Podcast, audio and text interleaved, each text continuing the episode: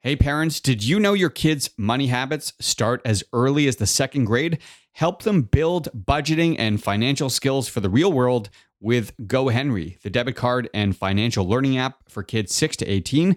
Use it to check off chores, set savings goals, automate allowance, and more. Families love it. 92% of parents said their kids were more money confident after using the app. So get started at gohenry.com. That's gohenry.com and use the code E2. That's the promo code E2 for one month free. Again, gohenry.com and get one month free with promo code E E2.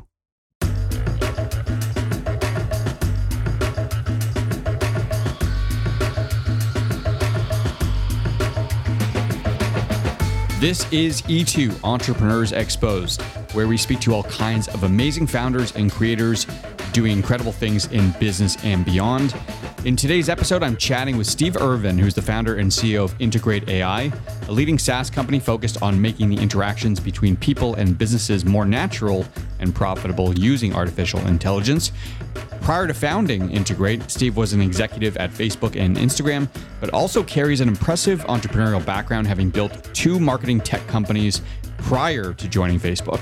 In this one, we dive into the intersection of software and artificial intelligence, the importance of trust, compliance, and data privacy, company culture, and the notion of building a business with soul, raising capital, and retaining talent in today's crazy venture market, why being a not so techie founder of a tech company can be a serious advantage in today's landscape, and way, way more. So, with that intro out of the way, let's get right to my conversation with Steve Irvine.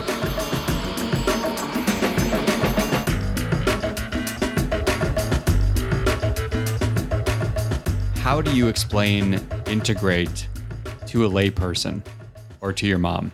Yeah, when I explain it to my mom, you know, where I usually start is just what the future is that we want to see. So if you think about this whole movement of AI and machine learning, and if we if we look out into the future, we go and say, what is AI and machine learning? And at the end of the day, it's really software for the most part. I think we get obsessed with like robotics and putting like a body on it, but it's really more of the brain, right? Like it's it's kind of the future of AI in a lot of ways is the future of software. And so if we if we think about like Marc Andreessen's whole essay around, you know, software is eating the world, I think it's pretty clear to see that, you know, it, the future is really around AI eating software.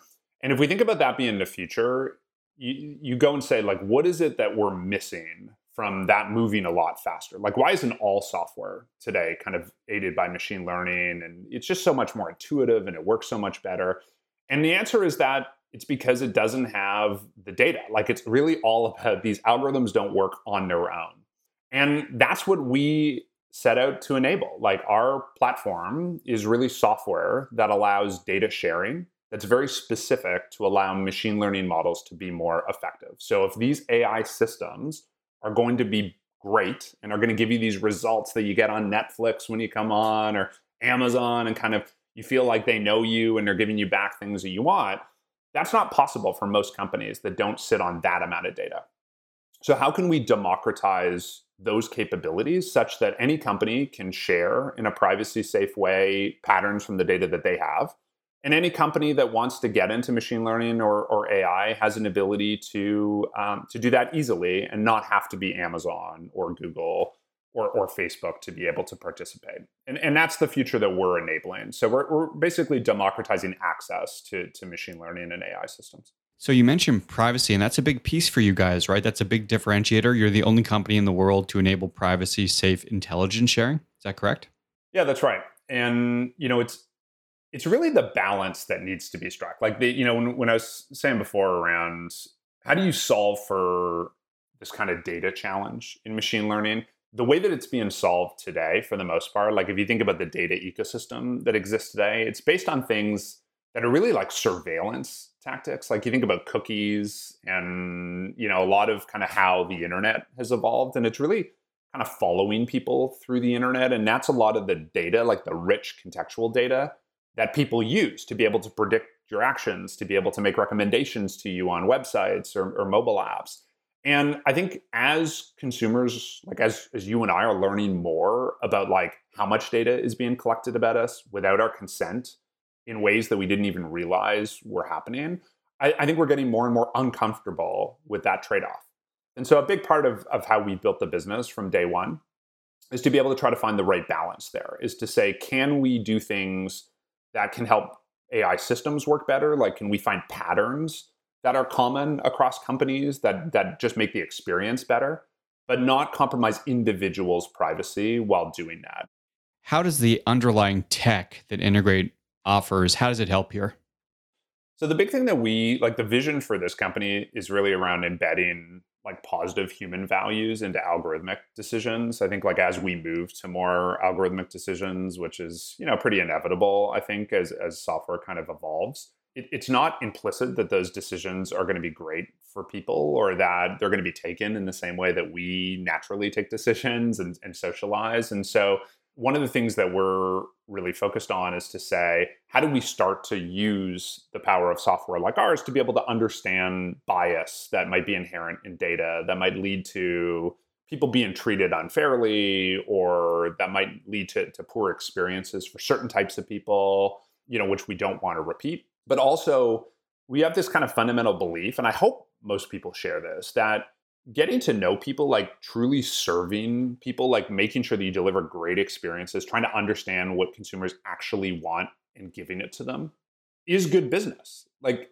I find it ridiculous that there's this trade-off that that we've just come to accept. Like if I want to be a business that operates at any scale, I have to manipulate people into doing what I want them to do as opposed to understanding what they want and building my products and my services to be able to, to, to meet those needs that they have. And I, and I feel like that balance is off.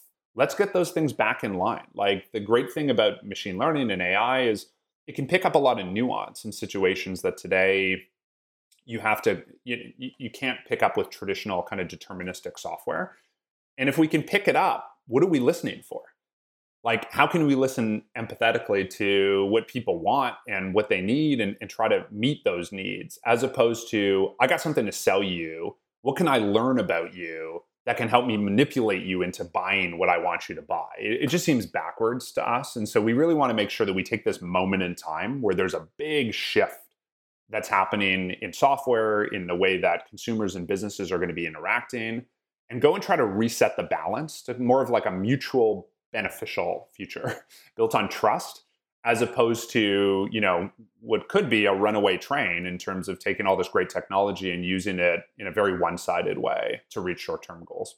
So you mentioned picking up data in a unique way uh, and ai and machine learning does that differently than software has done in the past.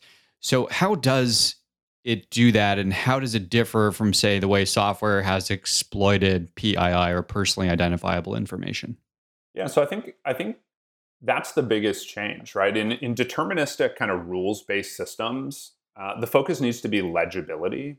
You know, like I need to really understand, and it needs to be very structured the data that I'm dealing with. And so, what we've done over time is we've we've defaulted to things like your identity in my system is defined by your age and you know like where you live and you know things that are really easy for me to be able to see and store and kind of segment in my systems. And i think like that's been really important because the rules look for those things. So the rule asks are you male or are you female? And i need a response there. And i i can't move forward without knowing. And it, and it's logic right? It's very rigid logic in the future of machine learning it's really more contextual I can pick up patterns of behavior that, that aren't specific to you. Is just like in this situation, people that behave in this way tend to prefer these things. And those things tend to be beneficial as patterns to be able to share across companies because they deliver better experiences and they don't come at the expense of following you individually around.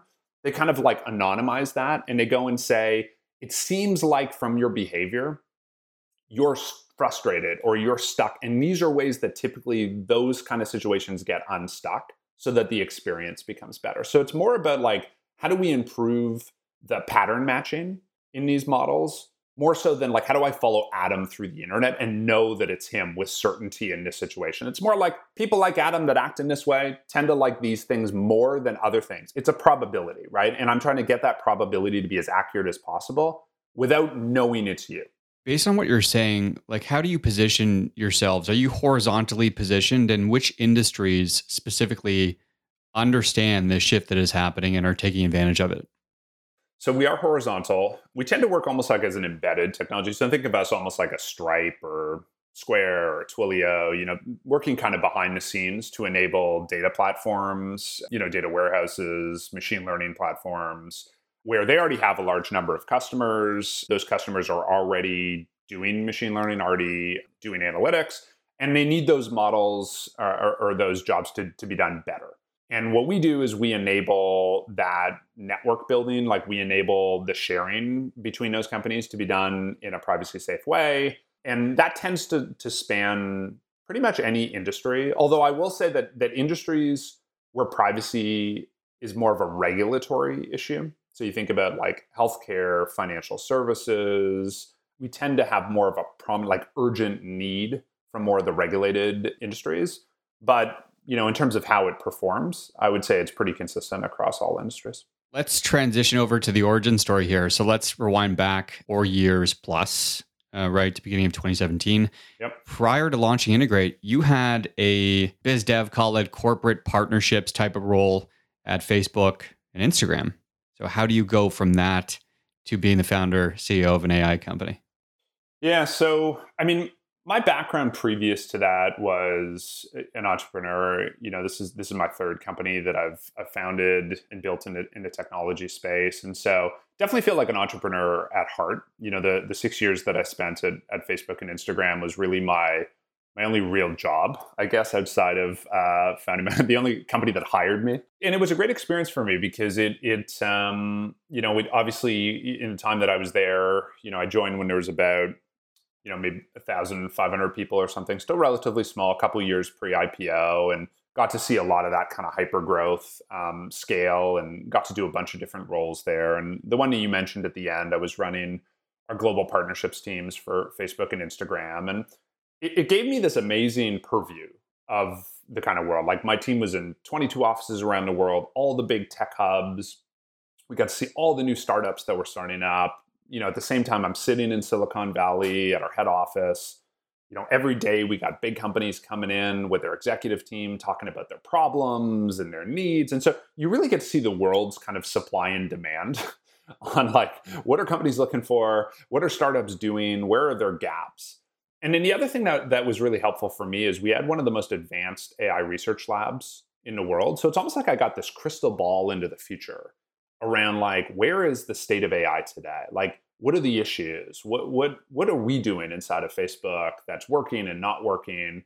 There's two areas that I spend a lot of time on thinking about, you know, when I would found a company. One is inevitabilities. Like I'm a big fan of looking into the future. I, I guess like any entrepreneur, you spend a lot of time kind of daydreaming about the future and w- what it's going to look like, and you know what what you imagine to be the the important um, things that are going to change in the world. And I love this concept of inevitabilities. You know, like in the future, I think certain things are just going to be inevitable. Like you can think about like climate change that way, right? Like it's inevitable that we have to address climate change. And I felt the same way about AI. Like it's inevitable that software is all moving over to machine learning or AI. It's just so much better and it's going to feel so much better. Software will be so much more useful for us if it was powered by AI. And I, I said, that's inevitable. I know that's going to happen. And the unfair advantage I had, as I said, and I know that the big rate limiter is going to be data. I got passionate about it because although it was an inevitable this technology change was going to happen, it wasn't inevitable that that was going to be good for us. You know, a lot of people, you know, don't have any idea how much how much information was being collected on them and how it was being collected and how it was being used. I think machine learning has natural biases that could creep in through the data that not a lot of people understood. And so you could have people being treated poorly because there's not as much information on them. What do we need to do to enable a privacy safe network where people can share data? It could democratize these capabilities, and ultimately, we can start to ensure that it's being done in a way that people trust and that can deliver mutually beneficial outcomes to people and businesses. And, and that would be a thing that I'd care to spend the next five or 10 years of my life focused on and rally a company around people that saw the world the way that I did. You know, I moved back from from, you know, this executive job at one of these big tech companies in Silicon Valley. And, you know, it's big news here and everybody's like ah oh, what are you doing back like you know somebody in your family sick or like you know like you just want to you know like you want a canadian living and i was like no, like I'm back because this is the best place in the world to build this business. If you look at the the rate at which companies are started, the ambition level of companies in the space now, the evolution of the ecosystem here, it's been really amazing to see and and very excited to to play a part in it. So it's, it's really kind of a cool part of our origin story, this ability to kind of get this view from Silicon Valley and actually learn that the best place is to come home and, and build this business in, in Canada, which I'm, I'm quite proud of. It's one thing to have that vision, that ambition, uh, that forward-looking sort of entrepreneurial muscle that you want to flex and do it here in Canada. It's another thing, given your background, which by the way is is non-tech. Really, you have a degree in communications and psychology. You are now at the helm of a AI company that you've just decided to launch in Toronto. So, can you say more about what it's like being a non-technical founder and making that leap? And do you think that it's an advantage that you had in a weird way? Yeah, I, I love this question um, because I feel like this is what I end up talking about the most, and and you know something that I had to struggle through. Like I, you know, I was an entrepreneur. Um, you know, back when it probably wasn't as romantic to be an entrepreneur. Like when I first started my first company, you know, it, it, it was lonely and it was it was brutal and it wasn't like um, as glamorous and as like romanticized as I think it is now. Like it hasn't gotten any easier. Like I mean, maybe certain things have like you know there's there's more empathy there's more people that want to support you there's better infrastructure in place but for the most part it's still very lonely and difficult to be an entrepreneur and you know the the pendulum swings more to both sides and i think that's true for any entrepreneur regardless of background. But i think we've gotten we've over rotated um, to this fascination with the technical founder and, and and it's not that being a technical founder is not important. I mean like you know you look at we're building stuff right? So you have to have technical talent, right? But this idea that unless you're an engineer or unless you're like a PhD in machine learning, you can't build a great business in the technology space, I think is is just false. Like I, I I think that what matters is that you identify a problem that is important to solve, that you can build a business around that. You can build a great product to solve that problem. And I think we've undervalued kind of this humanities background. Like this, you know, we've overvalued the science and undervalued the the kind of art. Um, and you know, I look at these problems now, you know, and, and maybe this is just the exposure I had at Facebook, but I think people mislabel the nature of the problems that need to be solved in technology as technology problems. So, as an example, think about some of the bigger issues that have come up recently with bigger technology companies. Think, think about Facebook as an example. A lot of heat around issues around, say, fake news or objectionable content, right? And it's like these algorithms aren't working the way that they're supposed to work, or people are injecting on stuff. These are not algorithmic problems. It's not like the algorithms aren't doing what they're supposed to do. The problem is how do you define truth? Right? In, in a world where we're saying that there, there's a fake news problem, the question is an ethical and societal question. It's not a it's not a technology question. It's it's like how do we define truth? Like if you could tell the algorithm that, it would do it, and that requires more inclusivity, not exclusivity. It, it, it's not a bunch of engineers and and PhDs in physics that are going to go into a room and solve the future norms of what we want to do on the internet and how we want society to work and some of the ethical questions we're grappling with that requires diversity. That requires different backgrounds. That requires people coming to the table. And and even you know when you think about this ai revolution you know geoffrey hinton godfather of kind of modern ai you know was here at university of toronto is is seen you know won the turing award is seen as like the the the the guy right? Like one of the the key pillars of this new movement in uh, machine learning and ai he's not a computer scientist. He's he's got a background in cognitive psychology. He's a PhD in cognitive psychology, you know, and we see people from neuroscience and we see people from, you know, philosophy and stuff getting involved. So I, I always valued my kind of psychology background because I feel like a lot of it is what I'm doing today. Like a lot of these questions are psychology questions. It's like, how do we infer from what people, the way people are behaving, what their needs might be, or how to treat them better, or how do we start to look across and, and apply concepts like empathy to a network of data and decision making? And I think those are justifiable for people that, that don't have engineering backgrounds and stuff to, to weigh in on. And so, you know, if I had any thoughts to share with like younger entrepreneurs like i just want to make sure that that young entrepreneurs that don't come from you know these this prestigious school in like one of these one or two degrees um, you know because you didn't get accepted or you're not interested in coding that somehow that limits you from a future of participating in technology or leading in technology. I, I, actually think it's the total opposite. I think like you want to be zigging when everybody else is zagging. And I think that there's a real opportunity to differentiate yourself and see these problems through a very different lens if you come at it from a different background. How old are your kids? I've got a 12 uh, year old and a four year old, two daughters. So, so how does this manifest in, in your own personal life? Like, do you believe liberal arts are undervalued? Are you bullish on on degrees in liberal liberal arts? And if your kids sort of say to you, you know, Dad, what do you think? Like, should I become a, a coder? Should I learn coding? Should I be a product developer, software engineer? I really want to study psych. I want to study philosophy, political science. What do you say?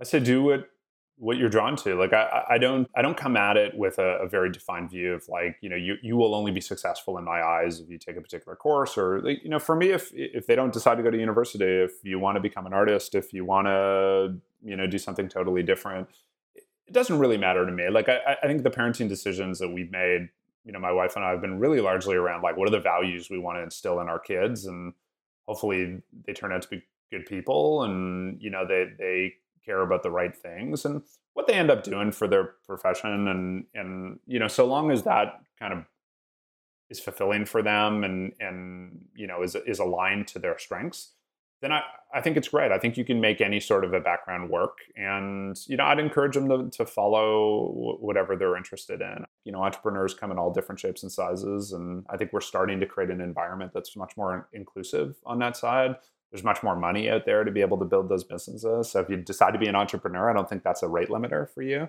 And if you decide to pursue something else in life and you just want to do a job and go there and your passions are outside of your job, that's fair too. Speaking of a lot more money uh, being out there, you have had um, some deep experience here in this regard. Integrate alone has raised nearly 50 million. What lessons can you share with those looking to build a VC backed company using capital, obviously, from reputable VCs? Yeah, I think this initiative, I've, I've spent a lot of time thinking about this one. And I, am not sure if I, you know, have a set. I maintain a pretty uh, flexible mindset here. I, I, I, don't see raising a lot of money um, as, as, inherently good or bad. Like, I, I think a lot of this has to do with market dynamics for me. Like, if you decide to be a venture backed company, which already is a decision, right? Like a, a venture backed company, you're deciding to grow fast. You know, like you're growing or dying if you're a venture backed company, right? Because they need to have returns in a certain period of time. And that's the game you're playing with them. If you want to build a hobby business, lifestyle business, you shouldn't take venture money. And by the way, they're not going to give it to you. So, like, it's probably not a consideration for you. And there's ways to raise money there and to build great businesses. And sometimes that's better for people. But if you want to be on the rocket ship of a venture backed company, you got to pay close attention to the market. If the market requires you to grow faster, if the market moves faster than you think, you can't tell the market to stop, slow down while you get your stuff together. You know what I mean? Like you got to move at the pace of the market. And that sometimes means you got to raise a lot of money. That sometimes means you've got time and you want to stretch out your money a little bit and you could save more equity. Uh, sometimes it, it could be changed by a competitor. You know, you got a big competitor throwing a lot of money at the problem and they're capturing a lot of land, and that's strategically valuable for you, and you got to move faster.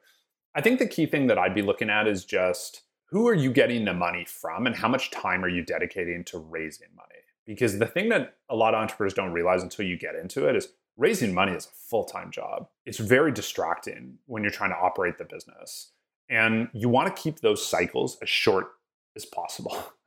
So you want to run a really tight process, regardless of the amount you're raising. You want to run a really tight process so that you're spending as much time operating the business and growing um, and, and minimal amount of time out there raising money. And you really need to pay attention to the person, that's going to be joining your board or investing in your company. The firm matters. You, you, know, you obviously don't want to go too far off, and firms have reputations. But the person in the firm matters more than the firm. Can I trust this person to be there for us if we get a couple of bumps in the road, or are they going to like not take our calls and be on to the next thing? And you know, that's not the type of partner that we want with us. Um, so I think you know, focusing on the person is important. And when it comes to raising money, it's it's a crazy environment right now. Like you could go, like we can go tomorrow and probably raise hundreds of millions of dollars. But just because you can get it doesn't mean you should. You know, once you make that commitment, you're committing to growing. Whatever valuation you get, whatever milestones you're setting, you're committing to like some stage of growth. And the more you take and the higher your valuation, the more that has to be balanced against the execution risk of, of growing the company in the way that you need to. And so I think just because it's available doesn't mean you go and get it but it, it has become an easier environment. I think like money is cheaper. You see more players coming down from kind of growth stage to early stage. You see more players coming from like hedge funds and public markets into growth stage. And so I think it, it is an optimal time to raise money and and get good valuations. But I think it it it could be a unhelpful distraction and business killer if you're not at a stage where you can thoughtfully deploy the capital. And given all the liquidity, which I know a lot of founders think is a good thing, the flip side of this is that it puts a hell of a lot of pressure on growth companies to retain talent with so much cash in the market. It causes um, inflation salaries, which you know is good and bad. I mean, like it, it, becomes a little bit more challenging sometimes to like nail the market and where you want to be, and the market moves quickly. And you know that's good for the talent because they have opportunity to make more money, and that's great, but could be challenging if you're not keeping track of where the market is moving and factoring in those costs effectively into the business. But I, I think it's a slightly different question when it comes to retention. I think if you're only retaining people based on how much money you're paying them, especially as a startup, it's a bit of a dead end road. You know, there are always going to be bigger technology companies with higher margins and better businesses that are going to be able to pay more. Somebody who just raised more money, somebody who's willing to sign a bigger check. And I, I feel like that is a pretty tough retention strategy. Um, and, and to be honest, this is like a lesson I've learned over multiple startups. When I built my first startup, I, I didn't understand what mattered in building a business. And I didn't understand what mattered to people. I thought it was all about growth all the time. And, you know, it's, we had these, you know, it's about shipping product and selling stuff, and everything else is a waste of time. At least what I've realized over time is that stuff isn't why people join or stay at startups. You know, they, they, they join and stay at startups for two reasons. They care about the purpose, like they, they really care to solve the problem or they care to make this impact on the world and they want to do it with the group of people that you've assembled. And they're aligned in values. Like the business has some soul that they're connected to and they they that they resonate with that. And and the thing that I spend a ton of time on in this company and I think it's been our key to keeping the right people and hiring the right people is that we spend a ton of time up front on that stuff. Even if you look at our hiring process, you do two skills interviews and you do two values interviews, and they're equally weighted. We do that not because we don't want diversity, we want a ton of diversity in the company, but we don't want any diversity as it relates to values. We want like full alignment on values. And it says this is the way that the business is going to operate. And this combination of like purpose and values is like what I consider to be like the soul of the business. And if you buy in there and that's what you're attracted to and that's what you care about, that's what you're staying with. Like it, it's worth much more than like a little bit of a raise here, or you could like negotiate a bit of a better salary there. Um, obviously, you got to pay people fairly, and you want to make sure that they feel like you've got a consistent philosophy. It's not like how much you negotiate this is what you're going to get, but you're consistent across the the company, and, and you've got a way of doing comp. But I think, you know, for the most part, the right people in startups just care more about what you're working on. And that's going to go a lot further than this arms race on salaries and who can pay the most. Um, now, I should say, it doesn't mean that people don't leave, or it doesn't mean that people don't do a tour of duty with you, feel really good about it, and move to another company. Like sometimes that's the right move for them. Like they've got a great opportunity and they should pursue it. So, in a hot market like this, for sure, we feel more pressure on the retention side, it's harder to get great talent to join the company. But the talent that you want and the way you want to be winning, I think is off that kind of soul of the company that they, they care about those things. And if you got those and it resonates, you know, I think the rest of it becomes details that you can sort through. Well, these are good points. And, and Dan Pink has written a lot about this, right? What motivates people, mastery, two, autonomy, and three, purpose, as you mentioned. Is there anything more to say about building a business with soul here? I think you got to live it. Like, you know, one of the things that we talk about a lot is it's easy to put stuff down on paper. Every company I talk to has got some values, and they've, you know, oh yeah, we got a mission, like we got some values. You know, it's like it, it's not hard to write some some things on a piece of paper that look good. I think it's really hard to hold yourself accountable to making decisions in a consistent way, in living those values. And if you do, it's kind of a weird paradoxical thing because if you do, it actually makes the hard things in business easier. Like you get into a lot of sticky situations, but if you're very clear on your values, sometimes those gray situations, they're not as gray. It's pretty clear what you should do and almost everybody in a company knows what to do. And so situations that in some companies become really contentious issues are actually the easiest ones to deal with if you can stick with your values and be consistent it's defined by moments you know like you're going to get tested where there's real consequence to these decisions there's like a decision between a short-term you know revenue opportunity and your mission and you can't do both those are hard those take gumption and courage. Um, and you know, I, I think that's the harder part. I, I, think it's easy to kind of to get going on this journey, um, but it takes some real guts and, and fortitude to stay on it. I want to come back to something you were talking about earlier, just to close the loop on it. You were saying two big pieces come into play with respect to launching a business, one being inevitabilities. What was that second piece? Unfair advantages. I really feel like you know those two are the big ones for me. I mean, obviously you gotta you gotta care about what you're doing. Like every time you get into something new, you gotta go and say, minimum, I'm to be spending the next ten years of my life doing this thing. Does that how do how do I feel about that? Do I get motivated by that? Am I passionate enough about this thing? Do I care enough about this problem? So I think we got to pass that hurdle. But once you're past there, it, to me, it's about you know what are these inevitabilities? Like what are the big things that you just believe are inevitable, and then what are these unfair advantages like is there something about that problem is it something is there something about that kind of inevitable future that you can see that nobody else can see i can make the assumption that other people are going to build the other tools that's required like people are going to build the infrastructure for machine learning people are going to build the monitoring systems people are going to build on top of cloud you know you could assume those things to be the case and then you can build your business in the future ecosystem you know like but they're going to be missing this piece and that's going to be really important. And I could see what the piece was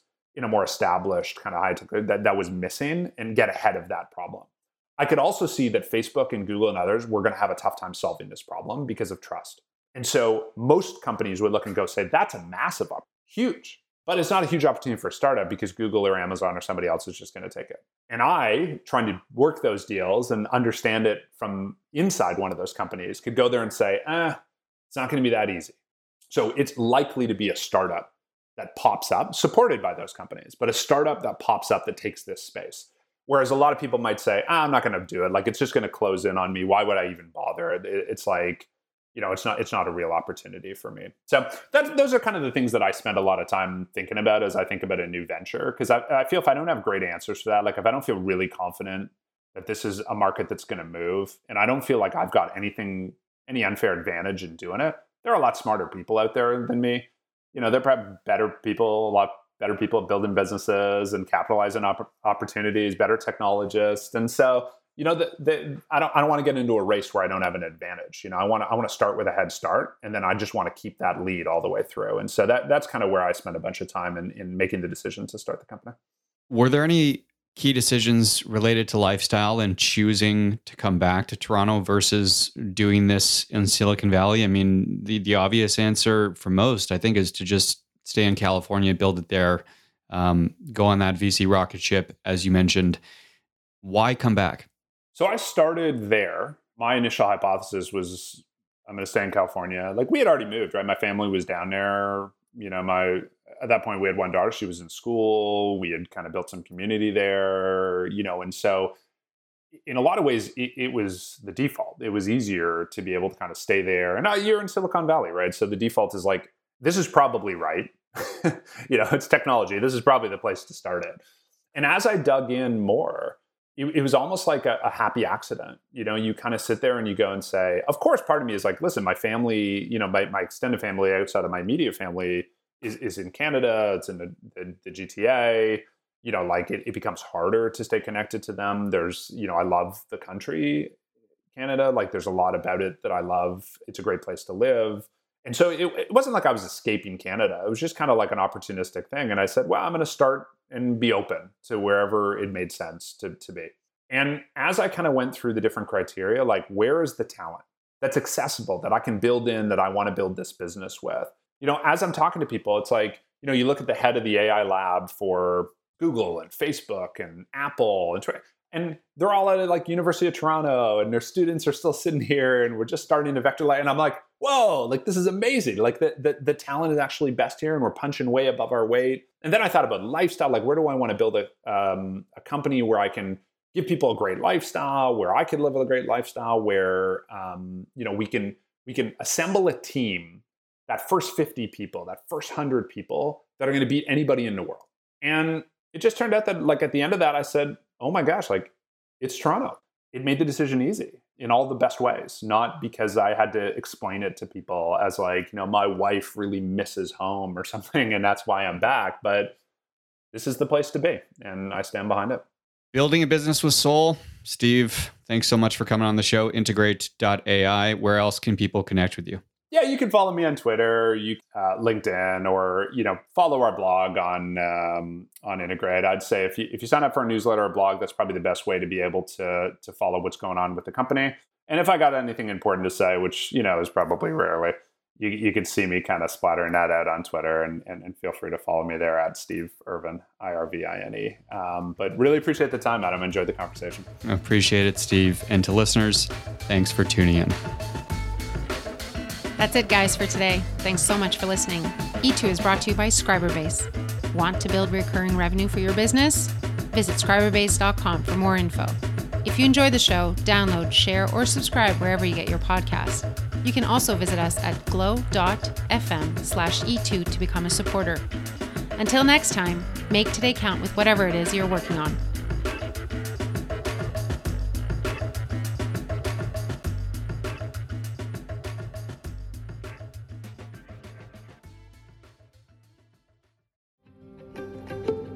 Have you ever wondered what actually happens in Congress every day? Stay informed on Capitol Hill's daily happenings with a concise, factual summary of the Senate and House of Representatives activities from the previous session, free from bias, on the Congressional Record Daily Digest podcast. Subscribe on your favorite podcast platform and discover the process from the heart of U.S. politics. The Congressional Record Daily Digest, an Electricast production.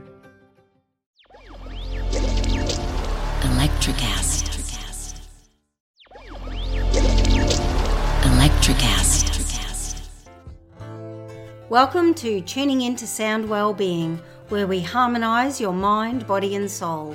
I'm Amanda, your sound therapy expert. And I'm Stephen, the curious explorer uncovering the mysteries of sound. Together, we explore vibrations, frequencies, and the power of sound therapy and tuning forks. Discover ancient wisdom, reduce stress, and tune into a healthier life. Subscribe to Tuning Into Sound Wellbeing today.